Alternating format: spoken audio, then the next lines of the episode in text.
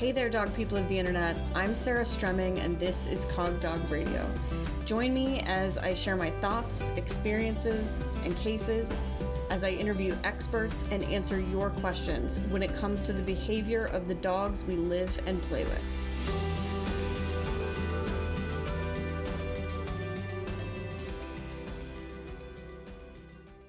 It's a new year, and I have a news flash.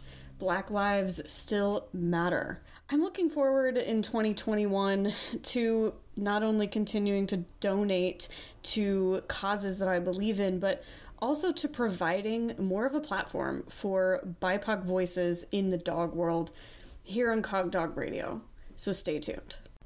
Hello, my friends. It's been a minute, and wow, has it been a year. But it's 2021 now, and hopefully things are going to start looking up. I don't think they're going to look up drastically or quickly, but I do think that things hopefully get better from here. Anyway, I've done a lot of reflection as I do this time of year. I don't really um, resolve to change anything. That's kind of against some personal thoughts of mine on uh, human behavior. But I do always reflect. And so I'm just going to share a couple of my reflections with you. And then I will hopefully get you stoked about this year's kind of season of Cog Dog Radio. I have spent more time at home than I have maybe ever in my adult life um, in 2020. And that has brought some clarity about a lot of things. The first one is that my life was really chaotic before, and that's not actually good for me. So I'm interested in less chaos. I'm interested in working smarter and not harder.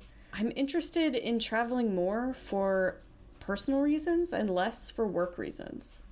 But don't worry, I'm still going to travel for work as soon as it's safe. And so, less chaos looks like different dog management in my house. Um, it looks like being sure that I prioritize the decompression needs of everyone under this roof, including the humans.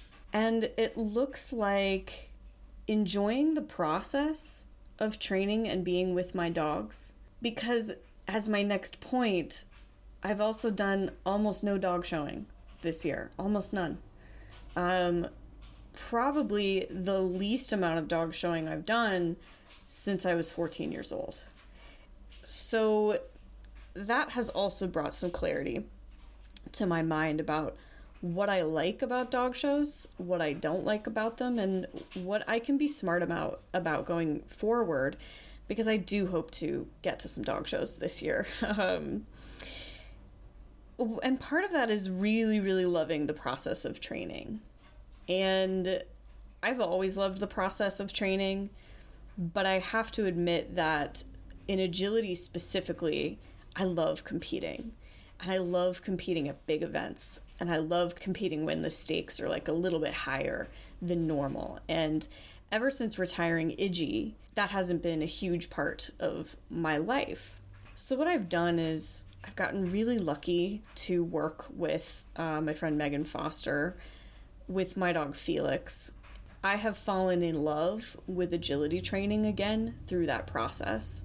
And if you're feeling a little bit stuck or you're not totally sure, you know, where you're at on training or trialing or any of that stuff, man, I really recommend having a strong look at how you're doing your training, maybe getting a different coach, maybe getting a different community.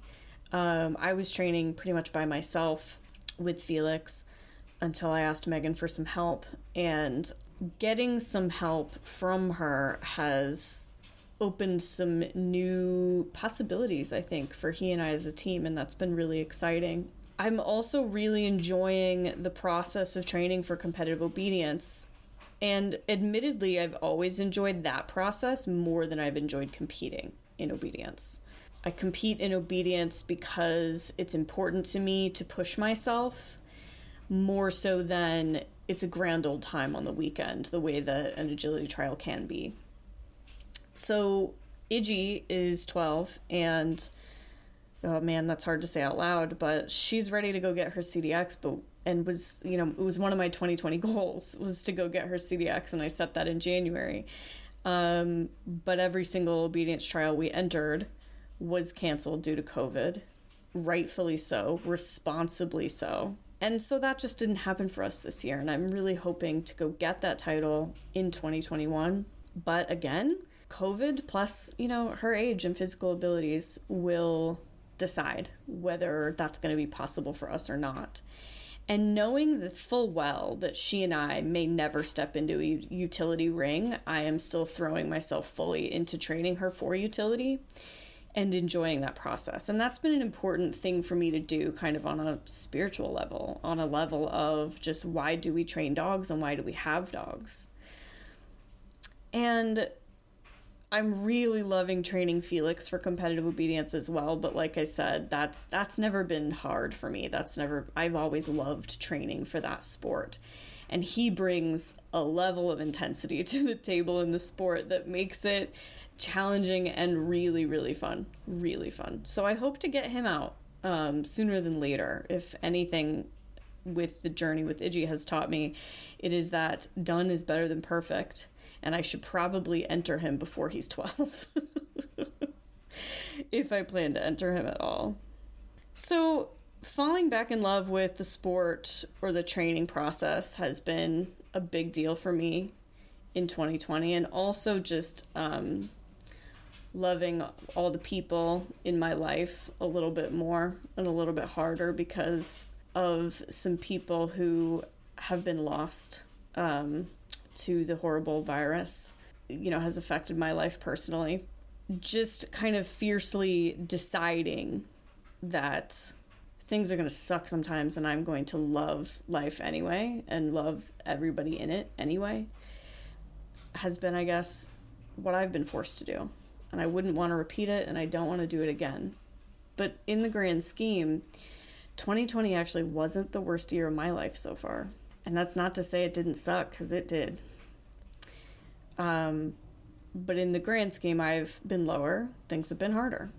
And so here we are. I think I'm pretty lucky. I'm counting a lot of my blessings and remembering how lucky I am in so, so many ways. While while fully acknowledging on the other hand how awful some things really are. But going forward with Cogdog Radio, I want to tell you how many cool things I have lined up for this podcast just in the first couple of months of episodes. I've got two really great guests coming on. One is a repeat guest and one is brand new, but I hope she'll be a repeat as well. I am going to dive into some tough topics that you all have brought up over on the Patreon page. One of them being, you know, operant conditioning versus respondent conditioning. Are they in a battle? Are they both happening all the time? I'm going to say yes, but how can we make sure they're both working for us rather than against us? And some sticky dog training topics like maybe handler directed aggression and maybe um, maybe things that we have a hard time getting away from in our competitive life because they seem to be just sort of a part of who our dog is, like maybe barking. Um, or maybe the set of behaviors that my beloved border collies exhibit that I call sticky, stocky bullshit behaviors. um, and so, so much more. And if you want to be a part of deciding what I talk about, you got to get over on Patreon. That's where I get my ideas. Um, and that's who I ask when I want to know who I should talk to on on this podcast. So, if you're back after my brief hiatus at the end of 2020, which I appreciate you allowing me to have, thank you. Welcome back. I'm so excited to dive in to making this podcast. It is truly a high point in my week, and I hope that you're looking forward to it as well.